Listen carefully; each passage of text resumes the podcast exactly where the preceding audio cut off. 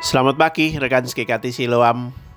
Biarlah pagi ini menjadi pagi yang segar dan menyenangkan bagi kita semua. Mari sebelum kita beraktivitas, kita berdoa sejenak dan merenungkan bagian firman Tuhan.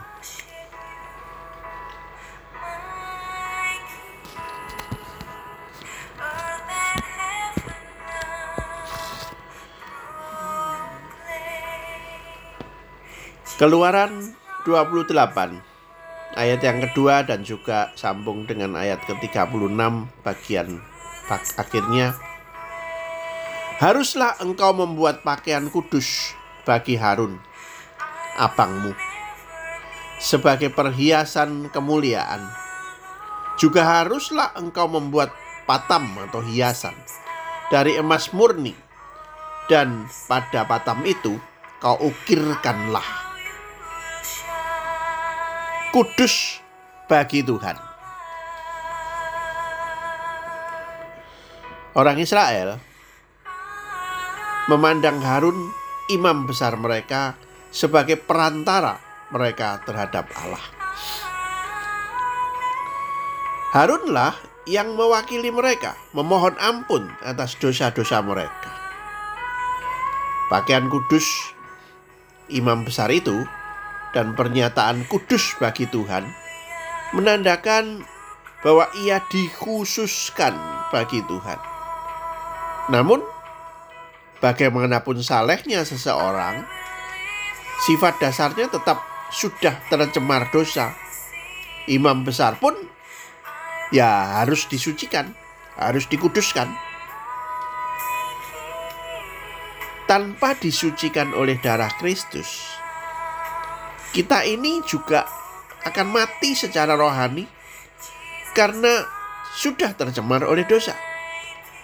Karena kita berdosa dan melanggar perintah-perintah Allah. Akan tetapi melalui iman kepada Tuhan Yesus Kristus, kita telah dibenarkan dengan cuma-cuma karena penebusan di dalam Kristus Yesus. Itu ada di dalam Roma 3 ayat 24. Apakah iman kita yang sejati ataukah iman kita tidak sejati?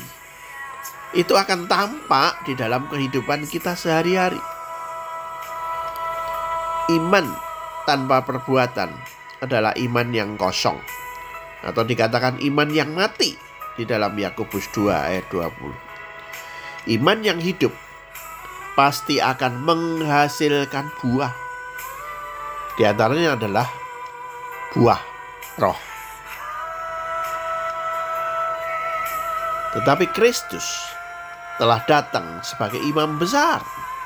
Ia telah masuk satu kali untuk selama-lamanya ke dalam kemah yang kudus.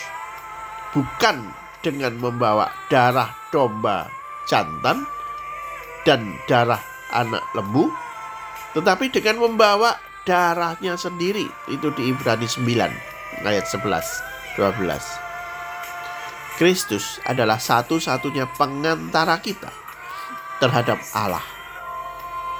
Kita tidak bisa pakai orang lain atau tidak perlu orang lain. Siapa pun juga untuk mewakili kita di hadapan Allah. Kita masing-masing dapat berhubungan langsung dengan Allah hanya di dalam nama Tuhan Yesus Kristus.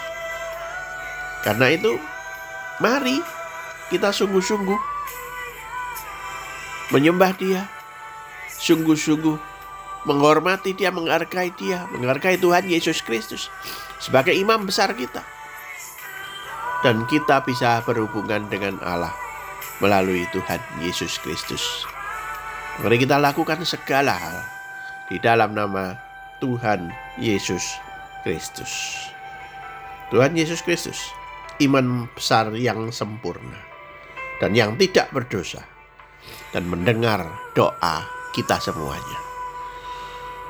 Mari kita bersyukur untuk hal ini dan kita melakukannya, melayaninya melalui Tuhan Yesus Kristus. Amin. Tuhan memberkati kita semuanya. Shalom. Selamat pagi.